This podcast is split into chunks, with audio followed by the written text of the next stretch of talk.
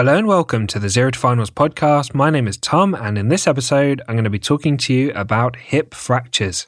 And you can find written notes on this topic at zerotofinals.com slash hip fractures or in the orthopedic section of the Zero to Finals surgery book. So let's get straight into it.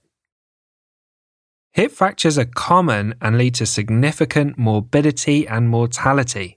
The 30 day mortality of a hip fracture is 5 to 10%. Half of patients become less independent after a hip fracture. Increasing age and osteoporosis are major risk factors for hip fractures. Females are affected more often than males. Due to the morbidity and mortality of hip fractures, they are generally prioritized on the trauma list with the aim to perform surgery within 48 hours. There is a medical specialty called orthogeriatrics, and this medical specialty focuses on identifying and optimizing the medical comorbidities and complications of inpatients on the orthopedic ward, particularly elderly patients with hip fractures. A very important aspect of hip fractures is that they can be categorized into intracapsular fractures and extracapsular fractures. Let's start by talking about some basic anatomy. There are some basic structures at the top of the femur the head of the femur, the neck of the femur, the greater trochanter on the lateral side, the lesser trochanter on the medial side, the intertrochanteric line, and the shaft, which is the body of the femur. The capsule of the joint is a strong fibrous structure.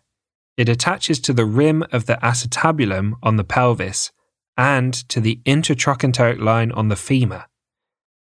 The capsule surrounds the neck and the head of the femur. The head of the femur has a retrograde blood supply.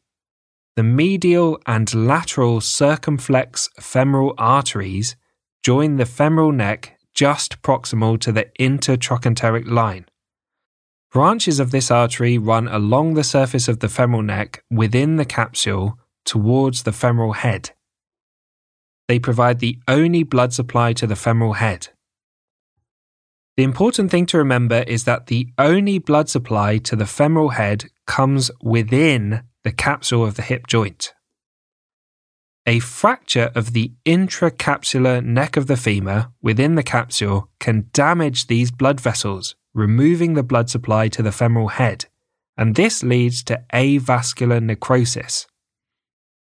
Therefore, patients with a displaced intracapsular fracture need to have the femoral head replaced with a hemiarthroplasty or a total hip replacement.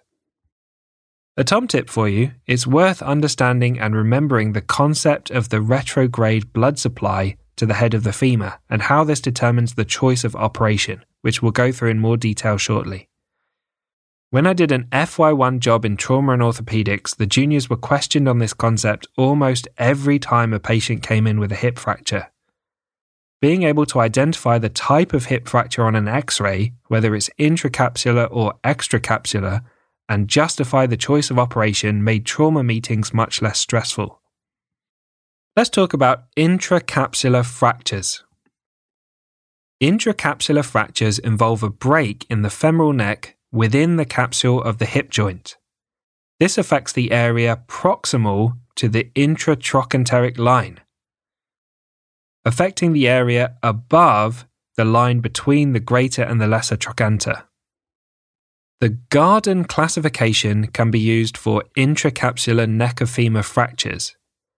Grade 1 is where the fracture is incomplete and not displaced. Grade 2 is where there's a complete fracture and it's not displaced. Grade 3 is where there's partial displacement, and the trabeculae, which form the pattern of the bone, are at an angle across the fracture site and grade 4, where there's full displacement and the trabeculae are parallel. Non displaced intracapsular fractures may have an intact blood supply to the femoral head, meaning it may be possible to preserve the femoral head without avascular necrosis occurring. They can be treated with internal fixation, for example, with screws, to hold the femoral head in place while it heals. Displaced intracapsular fractures, grade 3 or 4, disrupt the blood supply to the head of the femur. Therefore, the femoral head needs to be removed and replaced. Hemiarthroplasty involves replacing the head of the femur but leaving the acetabulum or the socket in place. Cement is used to hold the stem of the prosthesis in the shaft of the femur. This is generally offered to patients who have limited mobility or significant comorbidities. Total hip replacement involves replacing both the head of the femur and the socket. This is generally offered to patients who can walk independently and are fit for surgery. Next, let's talk about extracapsular fractures. Extracapsular fractures, or fractures outside of the hip capsule, leave the blood supply to the femoral head intact. Therefore, the femoral head does not need to be replaced. Intertrochanteric fractures occur between the greater and the lesser trochanter. These are treated with a dynamic hip screw, also known as a sliding hip screw. A screw goes through the neck and into the head of the femur, a plate with a barrel that holds the screw is screwed to the outside of the femoral shaft. The screw that goes through the femur to the head allows some controlled compression at the fracture site while still holding it in the correct alignment. Adding some controlled compression across the fracture improves healing. Subtrochanteric fractures occur distal to the lesser trochanter, although within 5 centimeters. The fracture occurs to the proximal shaft of the femur. Subtrochanteric fractures may be treated with an intramedullary nail, which is a metal pole inserted through the greater trochanter into the central cavity of the shaft of the femur, and this holds it in place while the fracture heals. Next, let's talk about the presentation of a hip fracture. The typical scenario is an older patient over the age of 60 who has fallen, presenting with pain in the groin or the hip, which may radiate to the knee, not being able to weight bear, and a shortened, abducted, and externally rotated leg. It's worth remembering these three key examination findings of the leg that it's shortened, abducted, and externally rotated. An essential part of assessing patients with a new hip fracture is to determine any other acute illnesses there's often a good reason for them to fall and break a hip. They may also be suffering with anemia, electrolyte imbalances, arrhythmias, heart failure, a myocardial infarction, a stroke, or a urinary or chest infection.